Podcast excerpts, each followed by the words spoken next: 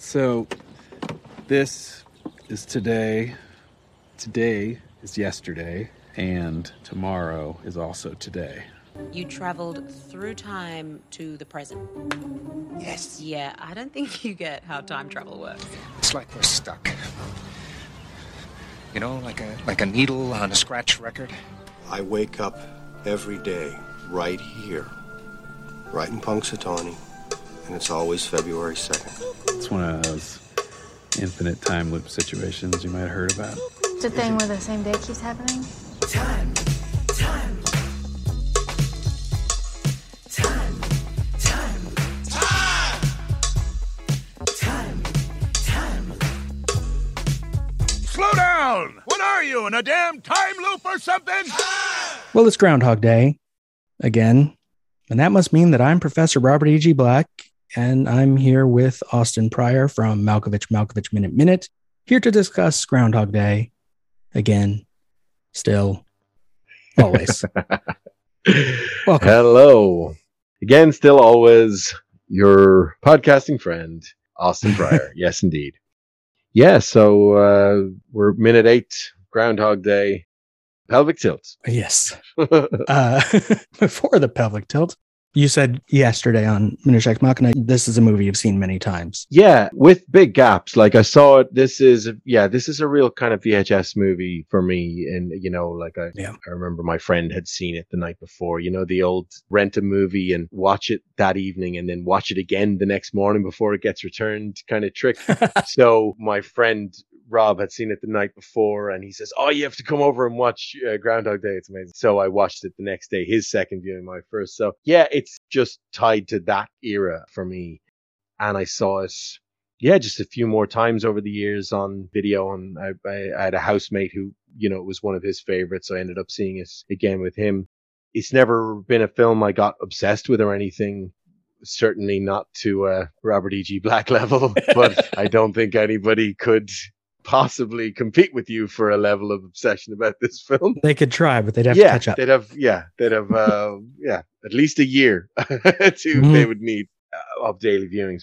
But yeah, I, like I've I haven't gotten a chance to listen to Sean German and who is it that did Groundhog Minute? Dave Palace. Dave Palace, yeah. So I haven't listened to their version yet, but I have listened to It's Time to Rewind. Hmm. So I guessed it on that recently in its in its second season, the Twilight Zone season. But in the first season, it was Yeah. all Groundhog Day. So that was yeah, good excuse for me to buy it on 4K Blu-ray and and rewatch it and thoroughly enjoyed it. So it's very fresh in my head for that reason. Yeah, I have two Blu-rays of this movie because I burned one by using it so much. No way. That's crazy. I guess that is Yeah. possible which is very rare. Yeah. Blu-ray. because it's But I did it. extra layers of protection and stuff. Yeah. Mhm. yeah, I guess. yes, that is gas. That is a good. That's a good keepsake. Is is is does it visibly look any different? Is it like a little bit more transparent? I haven't looked at it recently, but I remember it looking. Yeah, you could Oh. tell. I had I looked it up, and I'm like, oh, that's, what That's like happened. that's yeah. a badge of honor. Mhm. Yeah, the laser is like ever so slightly destructive every single time, and you Yep. pushed through Yeah. to make it make a difference. That's uh, that's something else.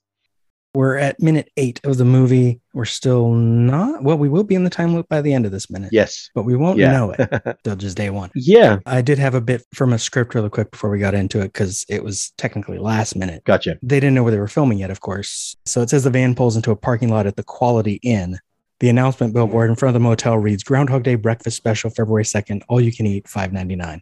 And the parking lot is already crowded with cars, including a number of other news vans.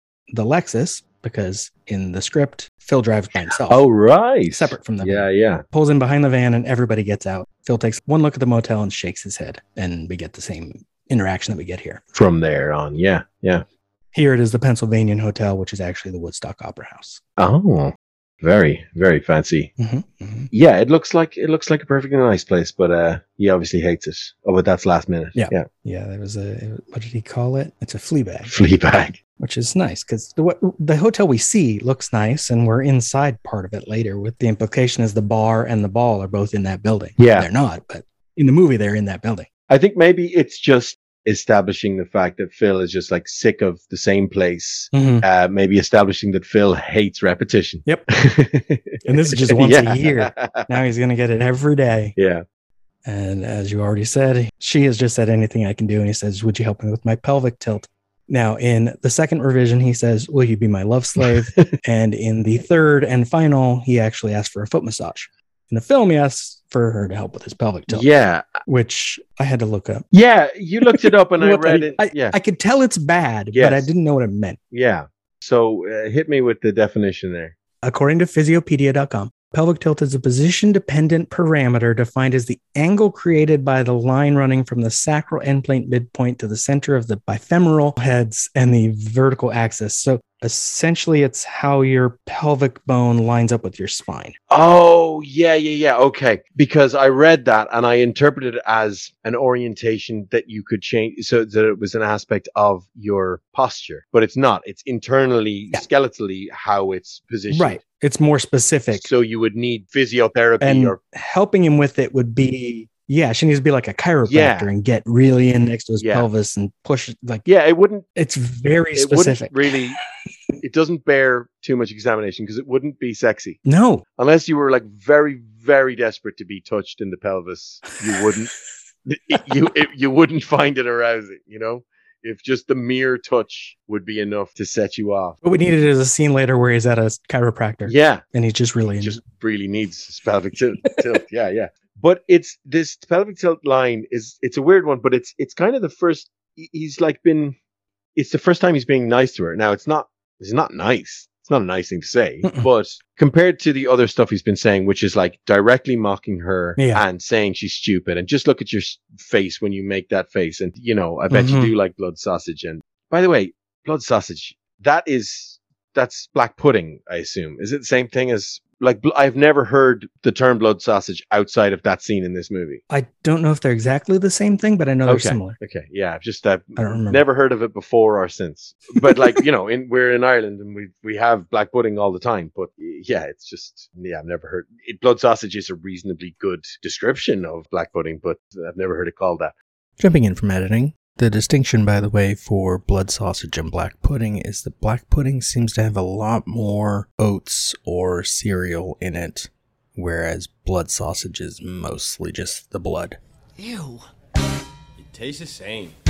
If you close your eye. Anyway, he's saying this line, and the basis of the line is, "Oh, you could just do something nice for me that's intimate, and it's inappropriate Yeah. in the workplace. It's a shitty thing to say." But the basis of it is you're desirable. Whereas the basis of every other thing is you're stupid and and I'm writing Right. you off and I'm dismissing you. You're just a hick. I think this might be the first time he notices she's trying. Yeah, yeah, Because she Oh, just, she just did something basically nice said, for him. Oh, I planned for you. yeah, yeah. Yeah. And she put him up in, in a nice B and B. Yeah, So he's like, okay, Okay. she is a producer. She was just this person and he he didn't Yeah. trust and yeah. The talent. was making fun of. So the next thing then he's talking about Larry eating. Yeah. Well, because she says within reason, Yeah. would you like to come to dinner with Larry and me? And he says, no, thank you. I've seen Larry eat. And And then he makes this. he this- laughs, shoves his Yeah, hand in his ah, mouth. ah, and he's like, it like it's it's a very weird thing, and I'm not saying it's not funny, but it never makes me laugh because it's just so strange, and the rhythm of it and Yep. his timing, I'm always thrown by it, which is funny in and itself. In more like I, I'd I'd rather watch weird jokes that make me quizzical than watch boring, predictable jokes all the time Yeah. part of the Bill Murray charm that he just does weird out there choices. But it's very unpleasant to watch somebody just like put so much of his hand into his mouth and go, oh, Yeah. oh, I, you know, it's just like it's it's horrible, and it like I say, it never makes me laugh. Although I accept it might be funny. This takes me to something that came up in my blog a lot. So anyone who read that might recognize the name Banesh. Julie Ellen Banesh wrote her doctoral dissertation about this film. That's right. Yeah, I've heard you mention it. And I'm one of the only people to have read it, yeah, yeah, which she told me on LinkedIn. She's like, I don't care what you say about it. You read it. yeah. Because I often said negative things. Oh, really? Uh, it's called Becoming Punxsutawney Phil Symbols and Metaphors of Transformation in Groundhog Day. Yeah, And one of the things she writes about is how no one eats nutritious food in the film. yes, And a lot of the food is either, in this case, fake or it goes badly. Buster chokes yes, on what yeah. he's eating.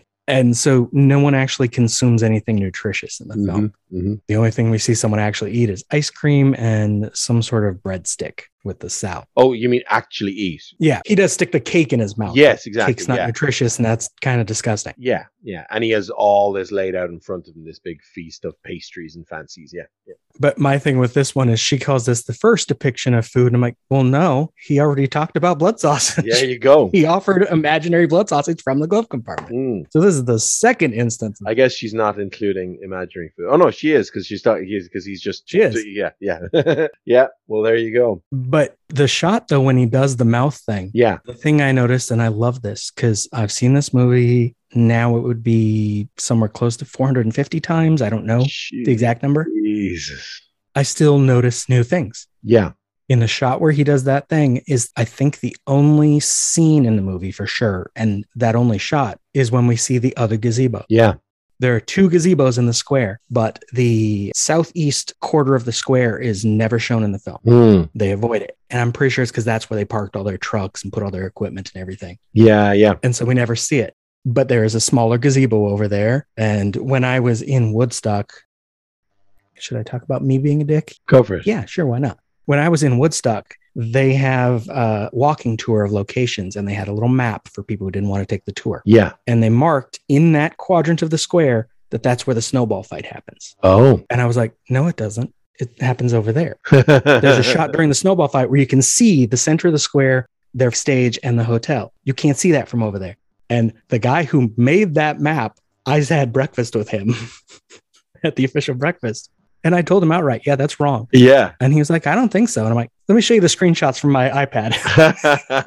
I proceeded to show him why he was wrong. oh, beautiful. The next day, I actually moved the cone with the sign. Oh, you moved It's the cone. Right. Good but when were you there? I was there. That would have been 2014. Okay. Because I saw there was something about 1994 in your notes. 94. I, I was thinking that would be an extremely early celebration. Oh, no, you I know? would, no. Yeah. I don't even know if Woodstock was doing their own thing in 94 yet. Yeah. Yeah. Because obviously the film had just come out in 93. So I, I thought that was. They are now. I mean, they're they're having a big 30 because it's the 30th anniversary of it being filmed Yes. this year, and so that's when Woodstock is celebrating big. Very the, the good. location. Yeah, yeah, great. And so, do Punxsutawney do anything to? I'm, I- sometimes I think Punxsutawney must be kind of annoyed that it wasn't filmed there, and yet people will constantly associate it with this. And Eh, they still get tens of thousands of people okay, go to Punxsutawney, so they do fine. okay, I yeah, think yeah. the numbers went up because of the movie, okay but yeah. also people were probably surprised because doesn't look like that. Gobbler's Knob is actually a little hill outside of town. Oh right, yeah, yeah, yeah. forest. The movie they wanted a town square because it's contained. Yes, of course. Yeah, yeah. That rat's maze again. There you go. Yeah, yeah. It puts, you want your it- location to fit your theme. Yeah, yeah. Wow. They really do connect. Mhm. I was kind of noticing as well that just at the timeline of the whole thing that you've got, that the gaps are almost the same. You know what I mean? You've got one of these every 10 years, these movies. So you got 93, then 2004, and then 2014. Oh yeah, And one way I was thinking about framing it, and of course we're back now at the chronologically the first one to be released, Mhm. is that like it's really an interesting frame of gender politics in each one yes, because each the central kind of relationship in each film is a romance of a kind, uh, Yeah. less with Ex Machina, but it's there obviously. In this one, Andie MacDowell is doing a fine job, but she just doesn't have that much to do. She doesn't have that much agency. I don't think it's the worst depiction of a woman ever in a movie, but she's a bit more than a prop, but not much more. And you would definitely Right. make her more of a character if you were making this movie today. And she just kind of plays her role in Phil becoming a better person. Yeah. You know? And she goes through a lot of shit in, in all these different loops.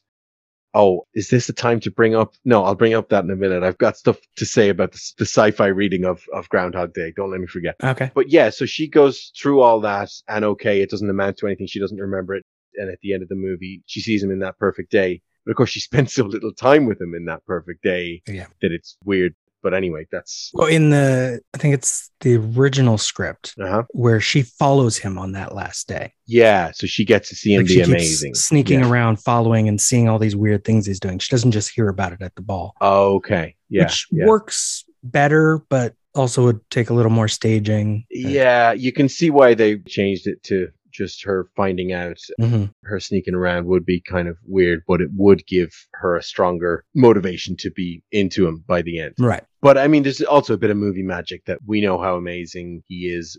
We know that she has seen in other loops, she has seen this good side in him Yeah. starting to come out. And there's a bit of movie magic that says she kind of remembers and she's kind of falling for him for things that she can't, you know, that she wouldn't be able to remember.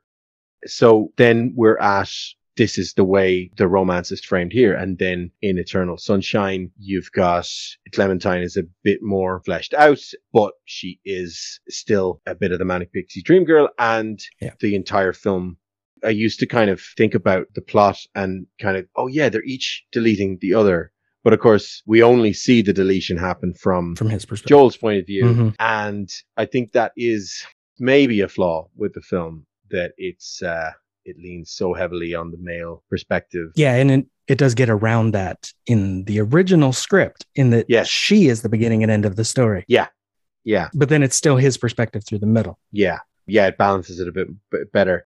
But then by the time you get to Ex Machina, Ex Machina goes to both extremes because it takes a woman who is not only stripped of her agency, Yeah. but she's stripped of actual womanhood by virtue of not being physically a woman and not having grown up in the world or anything. And she is so powerless and so like this object of curiosity and an object of male desire and, and, and, and the kind of uh, a vehicle for a, man, a very powerful man to exercise his ego and, and his kind of God complex. And then by the end, she's taking total agency, total control and is self-actualizing in this very kind of empowering way. But then, you know, even in Ex Machina along that road, you do have a lot of, there's a lot of male gaze in that movie and there's a lot of, you know, and it just makes me think of like, okay, so in 2024, What movie comes out? Yeah. when this becomes an existentialist quadrilogy, a qu- hmm then how much more enlightened, how much more kind of maybe in 2024 the movie could actually be written and directed by a woman. That would be Mind nice. Yeah. Yeah, two Yeah. two dudes on a podcast talking about feminism and fixing the world. Yeah. That's what everyone likes. Well, I think a lot of what you're saying is why when I was watching this movie every day is when I started to like reject reading it as a romantic comedy Yes. Yeah. because arguably he doesn't do the things he does because she said it. What are you looking for? Who is your perfect guy? Well, first of all, he's too humble to know he's perfect. That's me. He's intelligent, supportive, funny. Intelligent, supportive, funny. Me, me, me, He's romantic and courageous. me also. He's got a good body, but he doesn't have to look in the mirror every two minutes. I have a great body, and sometimes I go months without looking.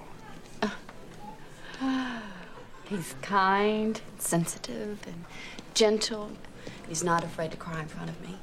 This is a man we're talking about, right? He likes animals and children, and he'll change poopy diapers.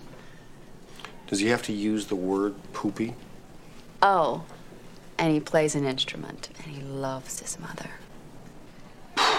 I am really close on this one. Really, really close. It's more of a coincidence that she said he plays an instrument and then he learns an instrument. Okay. She was talking about what it means to be like a more enlightened person and Yeah. he becomes a more enlightened person. Yes. He's not trying to become her ideal guy Yeah. necessarily. Okay. See, now I don't watch this every day and I'm like, it is kind of that. That is what That's- Harold Ramis intended. yeah, but he's It's not what Danny Rubin intended, but it's what Harold Ramis intended. okay. Okay. But him becoming the perfect man for her, that wouldn't be progressive either. No. No, No. yeah, and that would, and also that would be, Well, I guess in 93, it would sort of be yeah, uh, yeah, because he's not just trying to convince her. He's not just trying harder and harder, you know, like standing outside with a radio over his head kind to, of thing to basically trick or manipulate her, to into force her into yeah, liking it. Yeah. He's changing himself. Yeah. That's good. Yes. Yeah. A lot of other romantic comedies are based on a woman going, oh, fine, it's just easier. Yeah. You know, that's something Steven Moffat did a lot of in his time on Doctor Who. I don't know if you're a Doctor Who person, but that's a whole, that's a whole, uh, a whole other thing. Yeah. So, so where was I with that? Women and men, gender. Yeah, it goes again. M- women and men. Yeah, we we've fixed we fixed misogyny. There you go. You're welcome. Well, we'll find out in Yeah, 2024 We'll, we'll find a- out in two years, uh, two, two and a bit years when the next installment. some movie will grab my attention and I'll be like, Yes. okay, there's what I follow up the trilogy with. Gotcha. There you go. There you go. Oh God, I'm looking forward to this. Uh, where are we?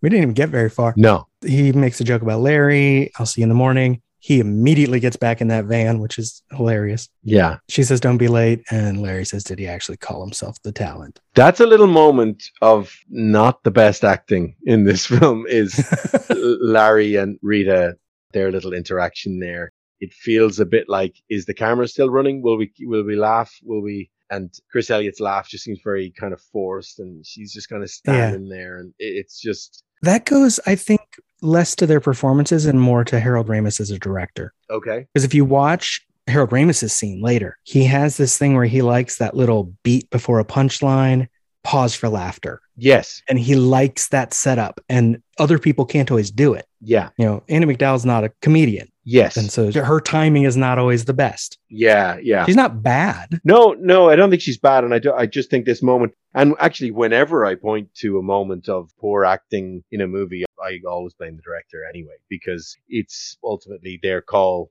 They decided that take was good enough, and they decided in the editing room that yeah, this works, and n- not to cut. It's it's uh, not a time loop, so I won't go into detail, but M. Night Shyamalan's Old is exactly that. Oh. There are great actors in that movie, Yeah, but no, um, I was going to say none of them, but I think almost none of them put in a good performance. yeah, And I blame the dialogue and the director. yeah, Because- yeah, absolutely. Because uh, because a performance is like gathered on the set, Mhm. and then it's crafted in the editing room, Yeah. and the actor is so much at the mercy of the director and the editor because if the actor second guesses the director and does their own thing, nothing can work. Yep. But if they don't second guess the director and the director isn't competent, th- then it can't work either.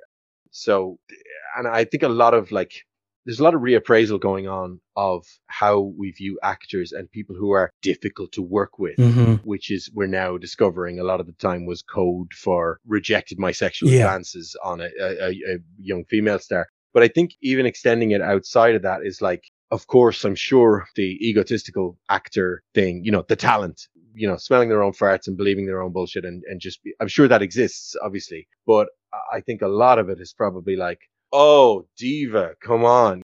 I always think of the making of The Shining and the way Stanley Kubrick is treating Shelley Duvall. Yeah. And Shelley Duvall, if you're not paying attention, and especially if you're kind of hero worshipping the great Stanley Kubrick, you could be like, oh, Shelley Duvall, oh my God, does she ever shut up? And it's like she's being disrespected. Right. Constantly. And Kubrick did that awful, and I love Kubrick, but he did that awful thing where he, a lot of actors, he saw them as, he didn't do this to every actor, but a lot of actors, he saw them as, okay, I will put this actor through this because I'll manipulate the performance out of them hmm and I need Shelley to be a mess. And it's like, she's an actor, dude. She can get there herself. Yeah.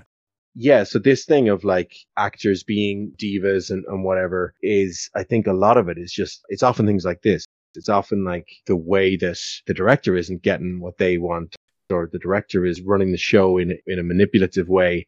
And then somebody else gets a, a reputation for being difficult to work with. hmm Which unfortunately, a lot of the directors we revere, especially from like decades ago, they were all like that Yeah. because that's what made them quote unquote good directors is we could understand their vision Yeah. for the film from the final project Yeah. because it wasn't messed up by performances or other factors because they were so demanding on set. Yeah. Nowadays, we're like, yeah, but that means they're abusing people constantly. That's not good. Yeah, and it is kind of a, a crutch. Like it's kind of it's a way to overcome your shortcomings as a director. Mhm. And I'm very glad that there's so much less tolerance of that nowadays. I'm sure we still have t- more to go. I'm sure there'll be like there's probably a, bi- a film being shot right now where somebody is not being called on being an asshole, Right. despite the advent of Me Too and everything. It'll probably take another few waves of this for that to really be addressed. But like it has already gotten much better, and there's been a much more of a, a light shone on it. Even if the difficulty is not one person's fault, who's going to get fired first, the director or an actor? Yeah, yeah, absolutely. And again, it comes back to Nathan Bateman Mhm. and his power dynamic Yeah. and his like, you know, hey, I'm just a regular guy. Yeah, I'm just a regular guy who has complete power over everybody in this house Until he doesn't. U- until I don't. And for the record, I'll talk about this more in a later episode, but the diva on the set of this movie was Bill Murray, Yes, absolutely. Yeah, yeah. which led to a falling out between him and Harold Ramis that lasted for, well, the rest of Ramis's life.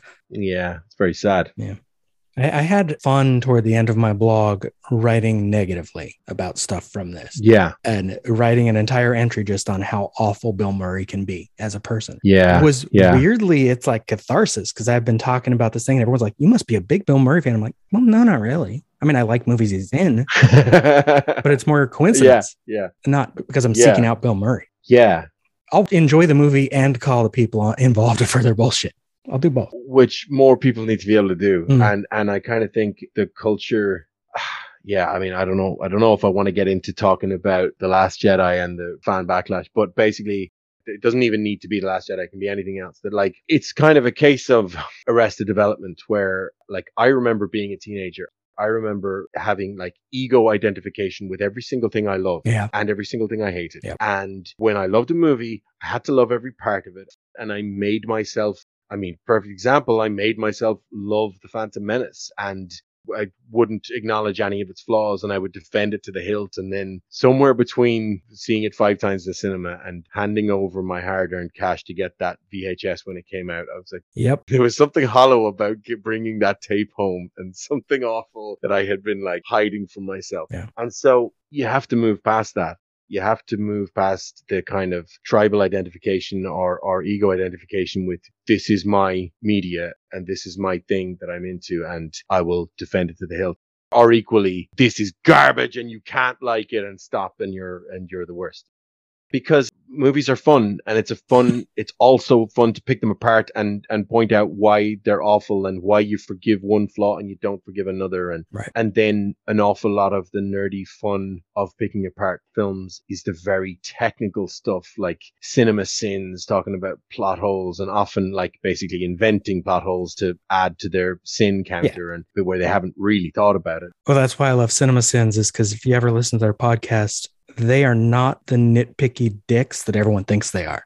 They love movies. yeah They don't pay enough attention to them sometime, and they have multiple writers that do each script put together. yeah But if you just watch one of their videos, yeah, it's not. Yeah. So, I mean, Cinema Sins as a YouTube channel, I think is like awful. Like I hate it. I, I- the whole approach. And I just think they're kind of victims of their own success in the sense that like the algorithm shone favorably upon them. And then they're just like, okay, more of that. Keep doing that. And that's what they did. Which they actively did when they started the channel. Yes. They did a whole podcast episode about Yeah. how they looked into how the algorithm worked and did exactly what it wanted. Yeah. Which is really depressing. Useful if you want to make a living making YouTube videos, but then you're stuck making those YouTube videos. Exactly. It's circular because it's like, wow, I'd love to get paid to do something I love doing. Yes. Wouldn't it be fantastic to have a form of self expression that also paid the bills? Yes. Fantastic. Let me just alter how I express myself to favor the money. Mm-hmm. Now you might as well be working in insurance. Yeah. You know what I mean? You're not doing something you love. No, you're just doing a job. You're doing a thing that is like several generations removed from what you wanted to do originally. And I just think like there is something really dystopian about human beings working for algorithms. Ultimately, it's human beings working for advertising Google or Facebook Yeah. or whatever, whoever it is. So in a way, it's nothing different. It's human beings working for corporations. Okay. We've had that for a while, but there's just something about having this layer of abstraction of this mediation through an algorithm that will change, by the way. And It's like how so many YouTube shows, I'm thinking of Half in the Bag from Red Letter Media, for example, yeah, have to have an ongoing storyline as like their frame yes, because yeah. people, people, gr- I don't, I don't even know if people gravitate toward that or if that makes it better. Yeah. Or if it, I don't understand it myself because I don't care. I like try Yeah. to skip that most of the time. yeah. I was really into that particular bit for a while. Mhm. and I was watching every episode. And I was binging them because they had already been on the go for a good few years when I discovered them. Yeah. So I binged and I loved the plot line.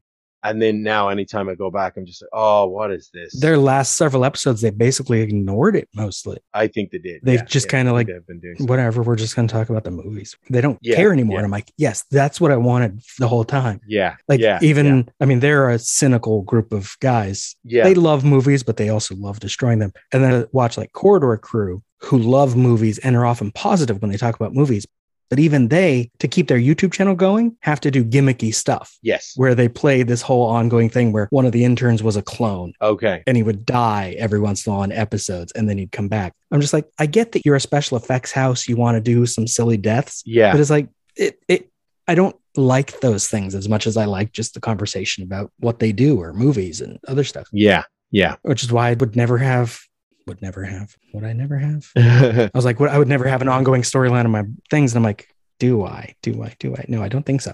I hope not. In your podcast or your Yeah. yeah. I mean, If I knew it would get me money to be a podcaster, would I do that? Shit. Probably.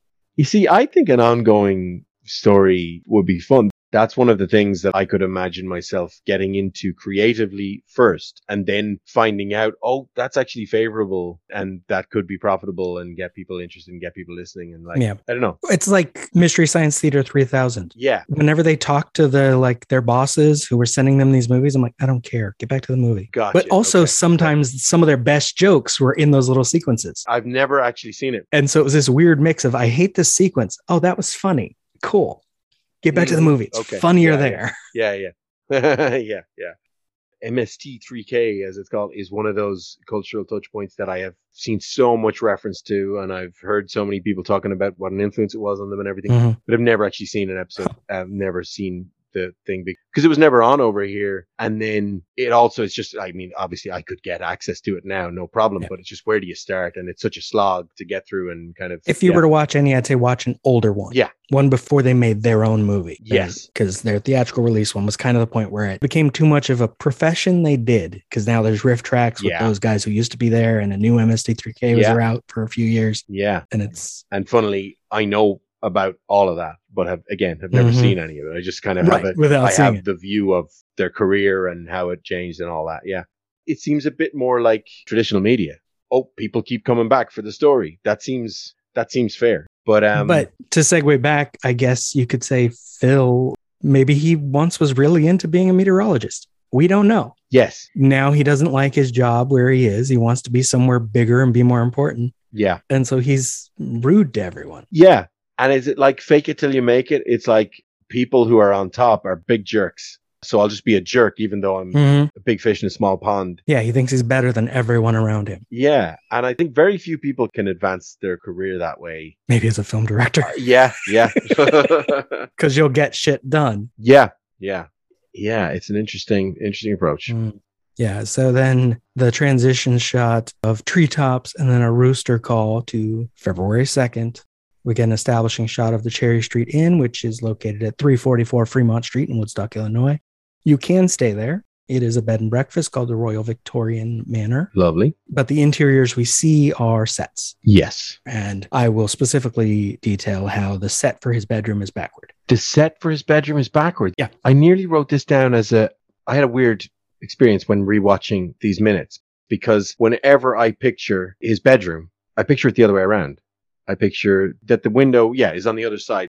And I don't know how it's just that's whenever I think of the, the alarm going off, I see it on the other side of the bed and I see the bed on the other side, uh, like up against the other wall. Mm. And I thought something was wrong. I thought the video was flopped when I was watching it in this minute. And I, I, it was really distracting. So maybe I was unconsciously kind of correcting the geography. Because you weren't getting the whole room, it seemed wrong. Yeah. Yeah.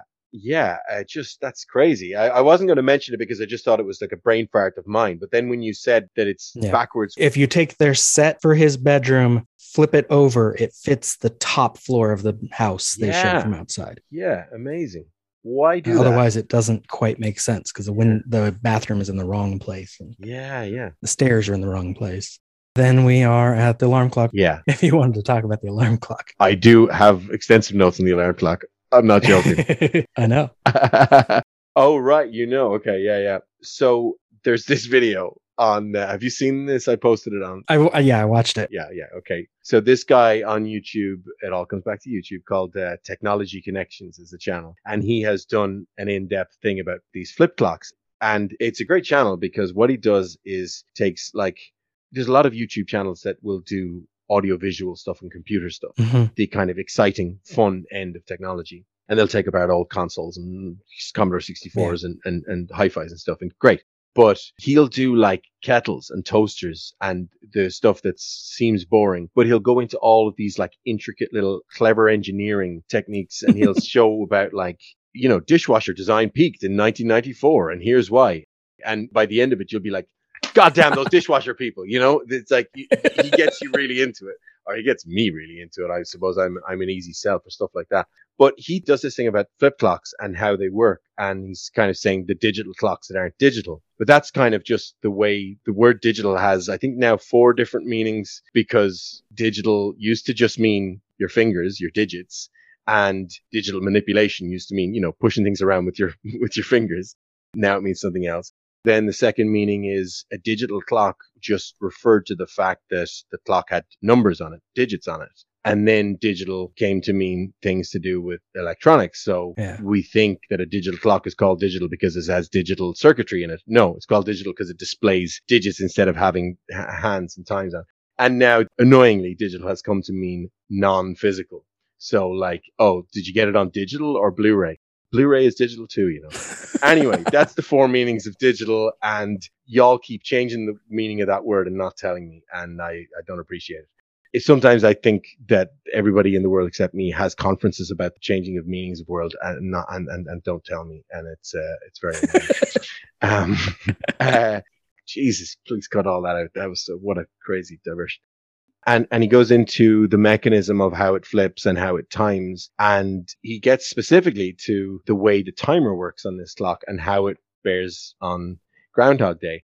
The timing mechanism of how you set the time for the alarm to go off is quite a separate mechanism from Mhm. the flipping of the numbers. So you wouldn't get this effect of 559 flip 6 put your little hand in mine and you know you Right. would it would be slightly before or slightly after and then i just took down a quote from the video which is that little fact can just fit its way into your brain and bother you every time you watch groundhog day as it does me you're welcome Yeah. so now i've passed on the disease the mental meme of that ruining for it but of course it makes way more sense from filmmaking point of view if it's precisely on the number Mhm. but the other interesting thing he points out interesting to people like me is that the clock used in the movie is a prop Yep. and the Multiple um, props. Yes, multiple props. I'm sure because they had to destroy one as well. But they rigged it so that it could only do 559 and six because that was all a shot ever called for. So if you look on some of the close-ups, you can see that after 600, the next number, because you can see a bit of the next tile ready to come down, you can see the tops of the five and the nine. So you know that it's not, you know, because it should be a, a one next. So you can kind of see the artifice of it. You can see this when it flips again, it'll just go back to 559 and then back to six. So they can just manipulate it and do whatever they want with it and get the shots they need. I just thought that was cool. hmm But yeah, then the song kicks in. And yeah, I just think this is like such an amazing choice. And it's such a fantastic kind of part of the movie. And it works so well for this little bit of the movie. And, and now forever in our kind of collective consciousness, Yeah. this song means Groundhog Day. Well, that's why Groundhog Minute, their opener was the click of the clock and then the song would start. Great. Great. I couldn't do that. Yeah. You know, it's been done. Yeah. Oh, yes. so I use a song that most people don't notice is in the movie. Oh, yeah. Yeah. I use a song that's playing in the background at the bowling alley. Oh, really? Because Yeah. it, it brings me to the kind of the problem with music in this film, which is kind of like the movie is, I think the implication is that the movie is being a little bit snarky about, you know, Sonny and Cher Everything? and saying it's, it- yeah, well, everything. But that, that song is so cheesy and so corny. But like, I don't have any love for that song and I wouldn't normally find myself defending it. But I, relative to the actual songs in the soundtrack, like, I'm your weather man or whatever it goes, like, Yeah. that's a masterpiece. You know what I mean? Like the, Sonny and Cher is a masterpiece compared to that. I mean, there's horrible, horrible music in this film. The songs, that opening song, you know, for the opening credits and that when they're when they're on the road and going over the bridge and everything is like that is really horribly middle of the road. I don't know. I don't know what you think about it. Maybe I'm offending your sensibilities, but uh, No, I. That's fine. yeah, It's way too on the nose. yeah, uh, yeah. I'm your weatherman. When you write for yeah, a comedy, yeah. you have to be really careful, and they weren't. No, yeah, it's too on the nose, but also just musically, it's it's really bland and safe, and it has so little character to it. Mhm. And it's just that thing of like, yeah, rock and blues, but like not in a good way. None of the kind of rawness to it that they think there is to people making it. you Yeah. know? Yeah, just I guess it just sounds like very session musicians kind of music. This song was chosen from the very first draft. Yeah. This is the song that Danny Rubin put in the script, Great. specifically because the end of the song, he just says it winds down with a long, soft, definitive, I got you, babe. Yeah. But then it doesn't end. It comes back with, I got you, babe. I got over and over. Yeah. yeah. And it's, and then it just keeps fades going. out with the I got you, babe.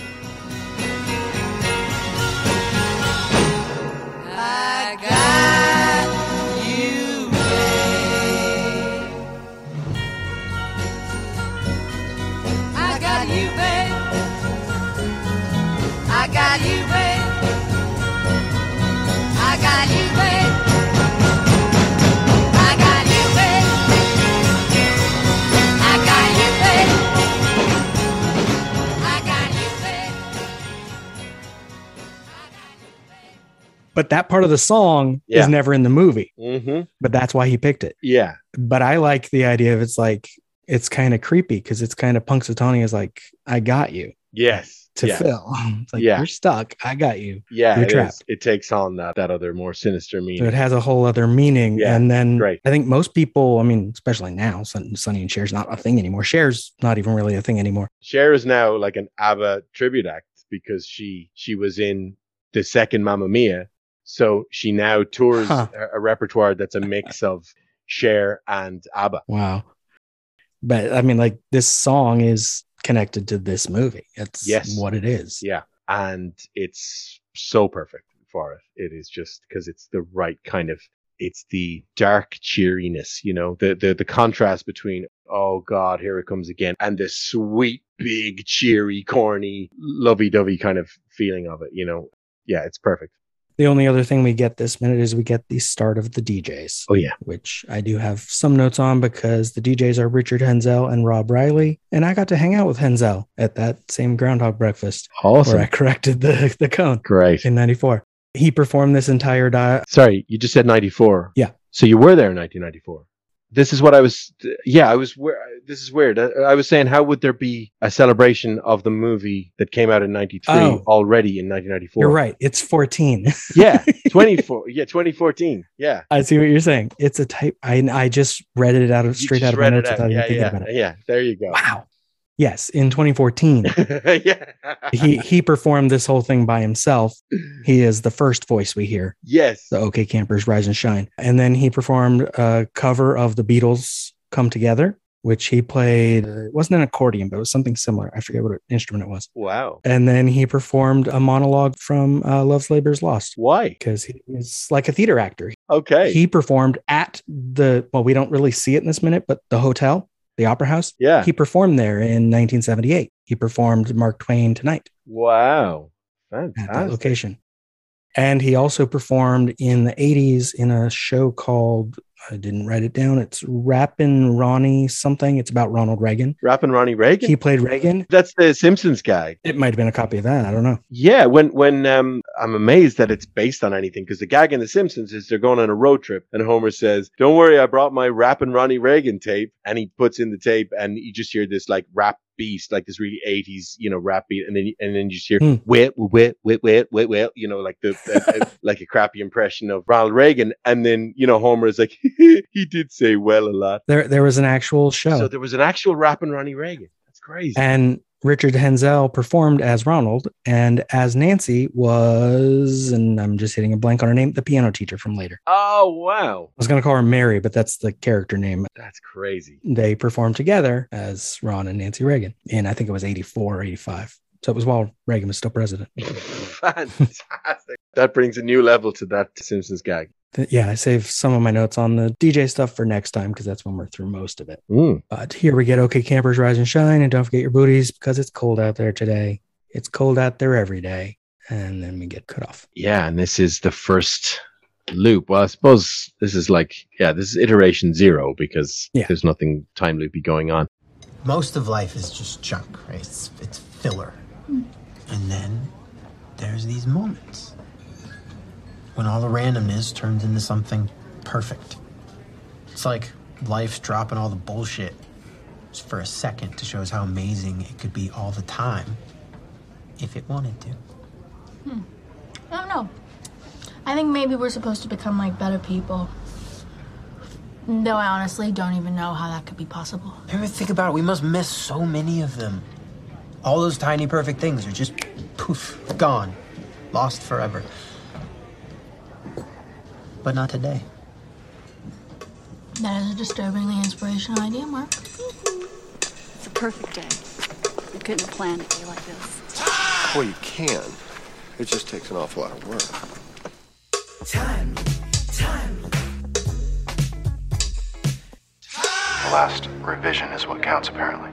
Time, what if we found them all? All the perfect things in this one town, in this one day. We could collect them. So, if you want to hear my thoughts on a science fiction interpretation of, Yes. you know, the rules of Groundhog Day, thought you might. So, I've been thinking a lot about this, about time loops in general, and Bubba Wheat's show and all the the Twilight Zone episodes and stuff. That, like, if you think about what's happening in time loops, it is a form of time travel. Mm-hmm. What's traveling backwards in time at the end of each iteration is information. It is your memories traveling back in time In the Connors loop, yeah. in the Connors loop, yeah. And in the Connors loop, what we know about it is that it's not just your cognitive memory, it's your cerebellum, your your what you call your muscle memory. Yeah. And it's really like that through some unseen mechanism, at the end of every day when he falls asleep or when he dies, a snapshot is taken of his brain. And that snapshot is then printed onto his brain a moment before he wakes up. Right. If that's true, and then if we assume that the actual time travel logic that plays out is based on like um iterative non-looping which it has to be because it's in it's in iteration so therefore it's splitting Yeah. you know it's uh, back to the future 2 style we, we split the universe off into an angle that means every single time he loops he has created a separate branching timeline which continues after he sleeps or dies Mm-hmm. which means everything he has done to anybody, he has done to a real human being who lives with those consequences Yep. at a level of reality that is exactly equal to the final reality he finds himself in at the end. And every time he kills himself, he has left the people in that universe Right. dealing with his death. And the movie actually supports this because there's one Because we see him dead once. weird way that they break the rules of like, okay, now he's dead.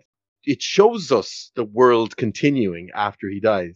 That's horrific. and that puts a very different complexion on all of the bad things that Phil has done on his way to being a good guy. Mhm. He's created whole universes of sadness and bad behavior and, and awfulness. And I am very distinctly not blowing your mind because you've obviously thought about all this, which is like, why did I think I could, why did I think I could surprise you with this? You explained it in science fiction terms. Okay. My take on that would be more of a metaphor for regular reality is that Phil is horrible to everyone. He goes out and womanizes Yes. all the Yeah, time. Yeah. And eventually, yeah, he'd have to get better at it. Yeah. yeah. Yeah. We hope. Yeah. In the meantime, everyone he's mistreated has still been mistreated. Trail of destruction. Yeah, because that's how it is. Yeah, where in so many kind of movies and growing stories where the guy gets to be a better person and stuff, but he's like, yeah, he does it at the expense of everybody around him. And what about all the people who didn't have to learn those lessons in the first place because they just decided not to be jerks in the first place? Like, where's their Yeah. movie? Because that's not how story arcs work. Yeah. I think we're actually already in the time loop of the week segment. So you could also say that connects to replay, the Twilight Zone episode, Yeah. because all of those things exist and cops kill young black men all the Yeah. time and go out like profile them, Yes, them and yeah. everything. And in the end, she tries to hold on to this camera that supposedly can rewind to something better, Yes. but it breaks and everything's just back right back where it was Yeah. because th- her changing something doesn't work because she's not the person in power as we were talking about last time. Yes, yeah, the power dynamic. I mean, I really love this episode, except for the uh not quite the ending. The very ending I like, but the the, the climax where the big face off at the university. Oh, of all of them standing around. Yeah, yeah. So for listeners who haven't seen it, this is something I discovered through Bubba Wheat's It's Time to Rewind podcast, where he's doing time loop and time loop adjacent episodes of The Twilight Zone. And he included two episodes of the newer, like 2019 Jordan Peele relaunch of The Twilight Zone. And uh, I believe Try Try has been mentioned on another Yeah. episode. Last week. kind of, yeah, great. And so now I'm kind of picking his other one, the, the other one that I, I came aware of through that, which is like a woman is taking her son to college and they're, you know, in a diner on the way. The woman and the son are black. The cop who walks in and uh, observes them there is white. And he turns out to be a pretty mean cop who is profiling this kid and chases him down. And the mom is bringing like an old like 90s camcorder around with her. And as soon as she presses rewind she's looped back and there she is sitting in the same booth in the diner. And she sees like wait a minute did you not just pour ketchup on your top? And she realizes she's back in time. So this is a time loop in which she's in control. She doesn't realize it at first but then she sees these awful things happening and as we go through loop after loop, and she tries different methods to avoid a run in with this cop that escalates to a taser, that escalates to a gun being drawn, and she's able to pull away from this horror and she just wants to get her son to that college. And it's really well structured as an episode. And it also just, it's a great villain because the cop just seems to be like just a lazy, shitty cop who's just looking to get a cheap collar or looking to just have a bit of cathartic violence or whatever. But as the mom's attempts to elude him get more elaborate, he keeps on coming and he's like this unstoppable and he becomes nearly like a, a slasher villain where he just keeps showing up and he's this unstoppable force. And then they end up having to team up with um, the estranged brother of the mom and go through these like secret tunnels that lead into the college. And they get there and there's this big confrontation with this cop and other cops coming to back him up. And it's all of the like black students in this like black college that's, you know, weirdly segregated part of the world, which I guess there's yeah, still a lot of segregation in, in, in third level education. And so, yeah, it just for me, that ending of it hits this note of like, we'll stand and to united we stand. Uh, that's very kind of ah, corny. Yeah, I think it plays as a corny thing. Yeah, it. I, but I think it was trying to say something about like the only way to because even you're talking about though you have to take secret channels to escape, Yes. which Yeah. in order to be part of Yeah. you know regular society and get an education, they have to sneak around. Yeah. And then the only way they can deal with the police is accountability. Yes, because everybody has their cameras. But one camera or 20 cameras aren't that much different in reality. Yes, that's very true. Cops being filmed doesn't mean they're going to be found guilty. Yes, and that's the messed up thing. It's kind of um yeah, being filmed.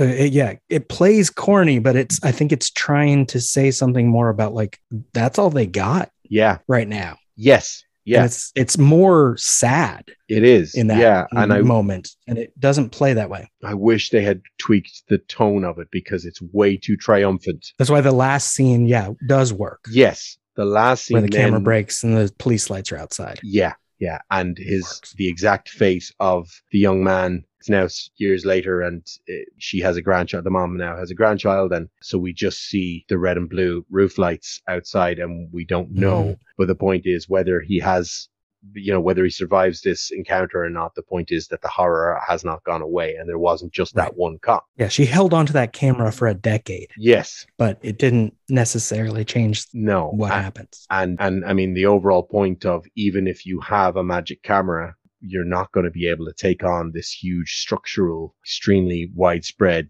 behavior. This this this particular Mhm. phenomenon of of cops preying on young black men.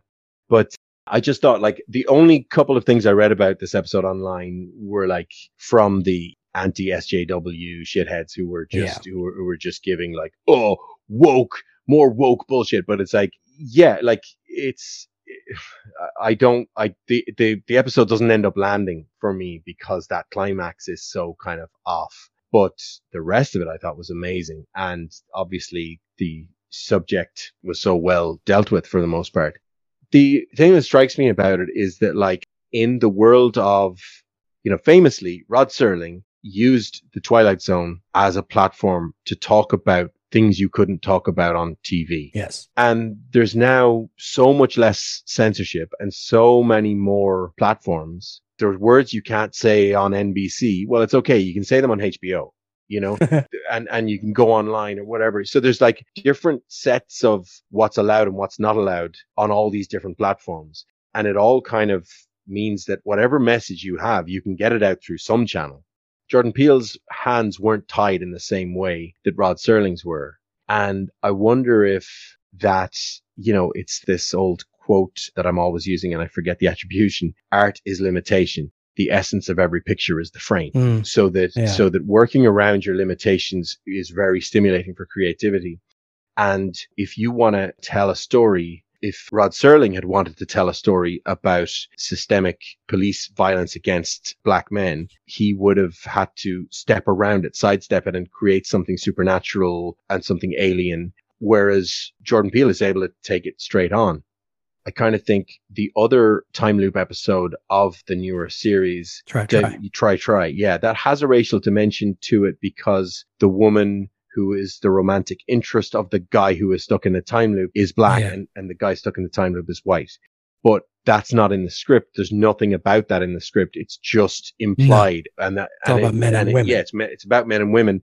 And in the casting, there's an extra dimension added with the race, which is the fact that it's not in the script and the fact that the script could have been just as easily a white woman and they wouldn't have changed anything means that race is kind of doing a little bit of background work that's really adding something. It's adding a dimension of white men feeling kind of entitled to black women's attention and bodies. And that's, there's really something there that's, that's kind of playing on a more subtle level. And when you take on something directly, maybe there's more dangers of stepping into where it's too on the nose or it's too uh, in your face or whatever. But like I say, I think the replay episode really the predominantly works. It's just that climax that I have a problem with. And they, they almost could have downplayed the climax a little, like just the fact that he gets on the campus means the cop Yeah, can't advance. exactly. And yeah, then yeah, the cop leaves. We know he's still going to always be there. yeah. Cut to 10 years later. Yeah. Same ending. Yeah, you don't have to change much to really make it work because I was really digging it and I was saying like, yeah, this is for me like two for two. The only two episodes of this new Twilight Zone I'm seeing like I'm Mm. loving this and then it's just that ending I'm like and I'm trying to make myself like it like like 19 year old Austin sitting in the cinema for Phantom Menace, but I'm just not as good at fooling myself now. Yeah. I had an idea of what I was going to say for my time loop of the week this week, but it's a completely different tonal thing. I don't know that you've seen it, so I'll, I'll save it. And I will reference, I'm trying to find the other, there's a couple movies that are similar Okay. where they're using the time loop versus uh, police violence against black men. Oh, really? Yeah. One of which came out 2019. It's called The Obituary of Tunde Johnson, Oh, which is the first one I found scroll. I have a list on IMDb of all the time loop things. yeah. And so I'm trying to find the other one, but I don't remember when it came out. But I know there's like a, a comedic short film that's just called Groundhog Day for a Black Man. I think that one's on YouTube. Oh, gotcha. Yeah, yeah. But there was also a really serious short film that was actually up for an, I could look up Oscars. Two Distant Strangers. Yeah, it was last year. That's why I couldn't remember. It was too recent.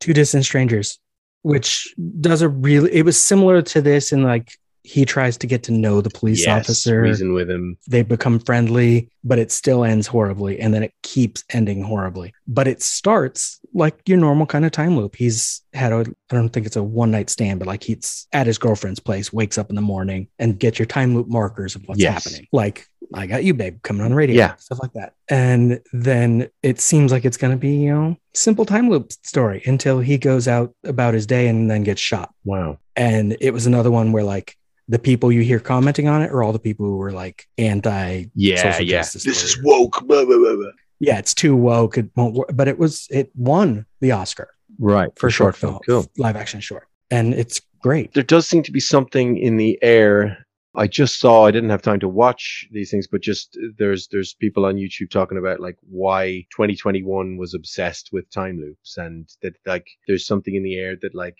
because a lot of people during the lockdown started saying, "Oh God, Groundhog Day, yeah, every day's the same." Yeah, all of our days were the same. so then we started to make all these lockdown movies and stuff. um, anything else on Groundhog Day or Minute Eight? I think I'm good.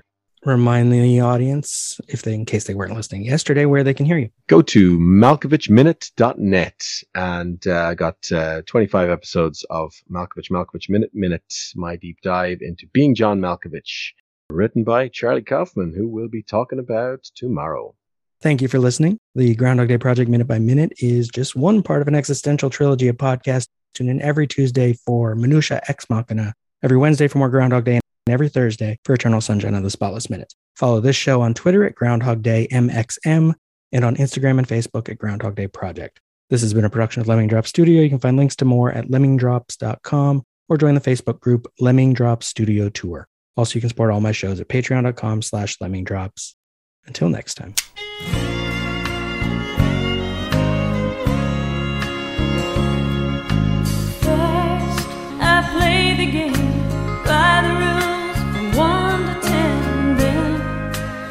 Me round again. I think I have traveled through time. What is wrong in the end which never comes? Or which comes again and again, lap, lap, lapping, like waves. Since the Big Bang set everything in motion, everything that happens in this universe has to be the way it is. Man, are you hungry? I haven't eaten since later this afternoon. Particles unfolding the way they're destined to. How do you sleep at night? You've never seen Groundhog Day? Hmm. Yeah, you know Groundhog Day is not a documentary. Don't worry, I brought my Rappin' Ronnie Reagan tape. It always makes the trip go faster. Well, well, well, well, well, well, well, well, well, well. you know something? He did say well a lot. Well, well, well, well, well, well, well, well, well, well, well, well, well, well, well, well.